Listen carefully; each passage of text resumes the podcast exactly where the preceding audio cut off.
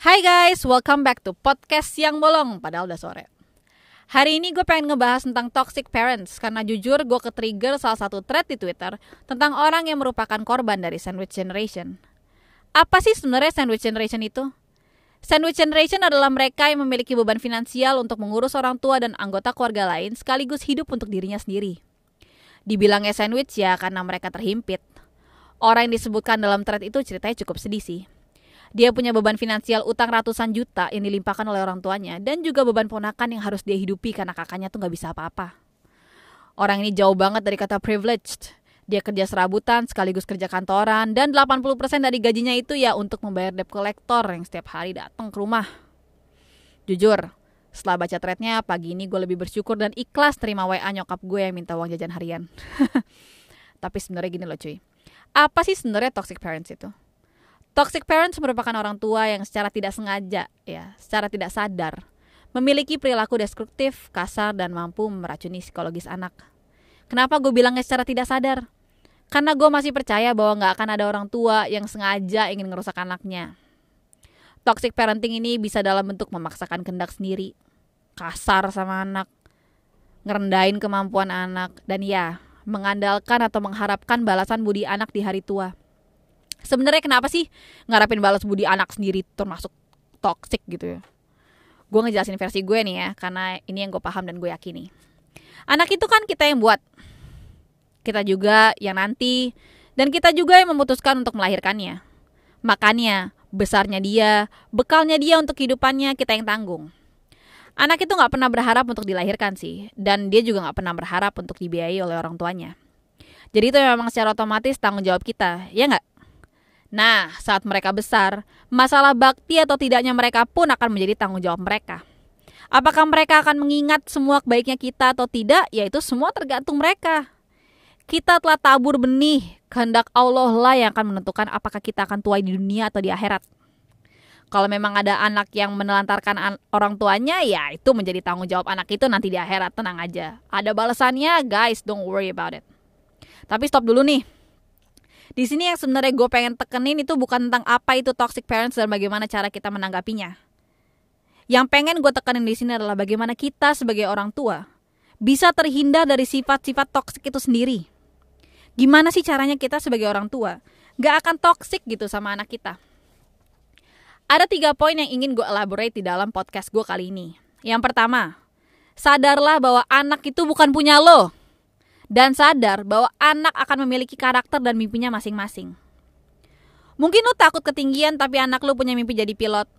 Mungkin lo ngerasa kayak jadi guru tuh gak worth it tapi anak lo emang hobinya jadi guru gitu kan. Mungkin lo ngerasa anak lo tuh harus punya bisnis tapi siapa tahu dia emang hobi kerja buat orang. Mungkin lo ngerasa potensi anak lo tinggi tapi mungkin dia udah pas dan dia sudah ngerasa puas di tempatnya. You need to remember it's their lives. You don't own them. Let them stroll around their lives. Let them experience their life the way they want to. Allow them to make mistakes and go on with various roads. Satu hal lagi nih, jangan mentang-mentang kita merasa orang tua dan lebih tua gitu ya. Jadi kita merasa bahwa kita tidak pernah salah. You are not always right. You need to trust them to let them live their lives the way they want to. Kedua nih ya, cukuplah dalam memberi. Maksudnya gimana nih?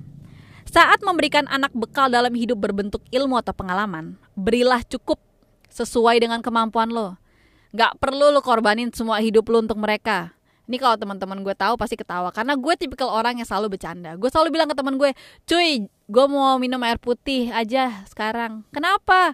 Ya soalnya gue lagi uh, nabung, eh gue lagi mempersiapkan ginjal. Soalnya gue mau jual buat uang pangkal anak sekolah gue. gue tuh hobi banget ngomong kayak gitu. Padahal itu cuma bercanda ya. It's just jokes man.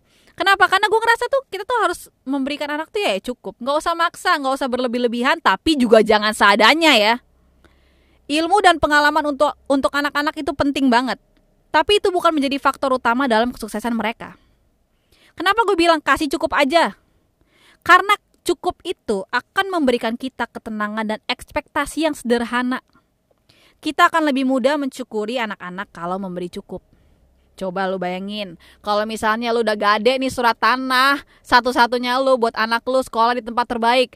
Eh, tuh anak malah ngelawan guru, ya kan? Talking back to you lebih parah lagi dia nggak naik kelas lo coba. Gue yakin lo bakal spot jantung dan mati di tempat cuy. I mean kalau misalnya nih ya lu maksain bener-bener maksain pol nih gitu. Yang terbaik buat anak lu menurut versi lu gitu ya. Dan ternyata itu backfire ke lu ya to be honest semua akan stres ya gak sih? Kayak lu tuh dan ekspektasi lu tuh pasti akan tinggi ke anak lu gue udah segininya berjuang. Masa balasan anak gue kayak gini? Dan itu akan makan hati lu men. Serius. Mendingan cukup. Kenapa? Karena saat cukup misalnya anak lu sukses lu akan bilang alhamdulillah.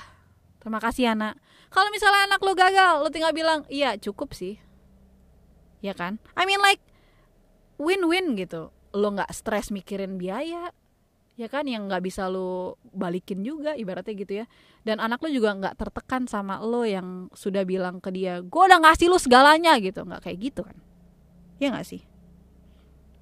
Kalau emang nih ya lo mau ngasih anak lo berlebihan kasihlah doa yang selalu lo panjatkan untuk mereka. Kasihlah motivasi dan juga masukan yang secara terus menerus lo ucapkan ke mereka supaya mereka dapat meraih impian yang mereka inginkan yang ketiga nih ya guys, gue akan ngegas di sini guys. Serius. Siapin dana pensiun. lu pengen masa tua lu hahihi. Ya lu siapin dah tuh dana pensiun untuk diri lu sendiri. Eh, cuy, ini bisa lo lakuin lo, cuy. Kalau lo memberikan yang cukup ke anak lo, ingat, nggak berlebihan. Lo siapin dana pensiun lo, lo tau nggak kenapa? Karena yang directly bertanggung jawab atas hari tua lo ya diri lo sendiri, ya lu nanti masa tuanya masih susah ya itu tanggung jawab lo. Lu ntar masa tuanya uh, berfoya-foya dan santai-santai di luar sana ya itu juga tanggung jawab lo cuy. Itu bukan tanggung jawab anak lo serius demi Tuhan itu bukan tanggung jawab anak lo. Anak lo tuh udah punya tanggung jawabnya sendiri nantinya. Don't be toxic. Siapin dana pensiun lo. Mulai dari sekarang. Sekarang cicil cicil masukin reksadana kek hai bibit gitu ya. Masukin saham kek lu jadiin emas kek apa pun lah. Lu siapin dana pensiun tuh penting banget.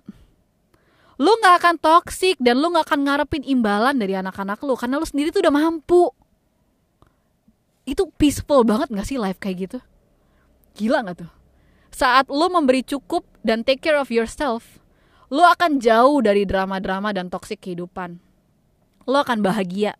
Dan anak lu pun akan terhindar dari tekanan potensial yang lo berikan. Bisa aja kan lo neken-neken anak lo eh gue udah ngasih lu banyak juga lo udah sekolah yang tinggi-tinggi masa gue susah uh, tua kayak gini gitu. Lo nggak akan ngomong kayak gitu karena lo udah siapin dana pensiun lo udah bertanggung jawab gitu atas diri lo gitu ini buat kalian-kalian juga nih yang sama kayak gue gitu uh, berada di sandwich generation. Hi guys, I feel you. Jangan sampai nih ya guys ya kita memberikan tekanan yang sama seperti yang kita dapatkan dari orang tua kita. Anak-anak kita tuh harus hidup lebih layak dibanding kita ya nggak sih guys? Maksud gue uh, udah saatnya lah kita berjuang lebih banyak lagi gitu ya uh, untuk uh, bertanggung jawab dan menjadi dewasa di masa tua kita nanti. Win-win bukan? Yuk guys, semangat kita uh, entah lu sandwich generation apa bukan, gue gak peduli. Yang jelas lu harus semangat. Lo harus siap semangat menjadi orang tua yang bijak, siap semangat jadi orang tua yang lebih pintar, siap semangat jadi orang tua yang uh, benar-benar beneficial untuk anak-anaknya.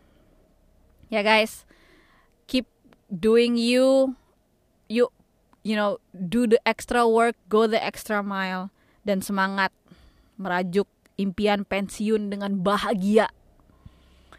You deserve it, your kids deserve it, and God bless you, man. Thank you, guys.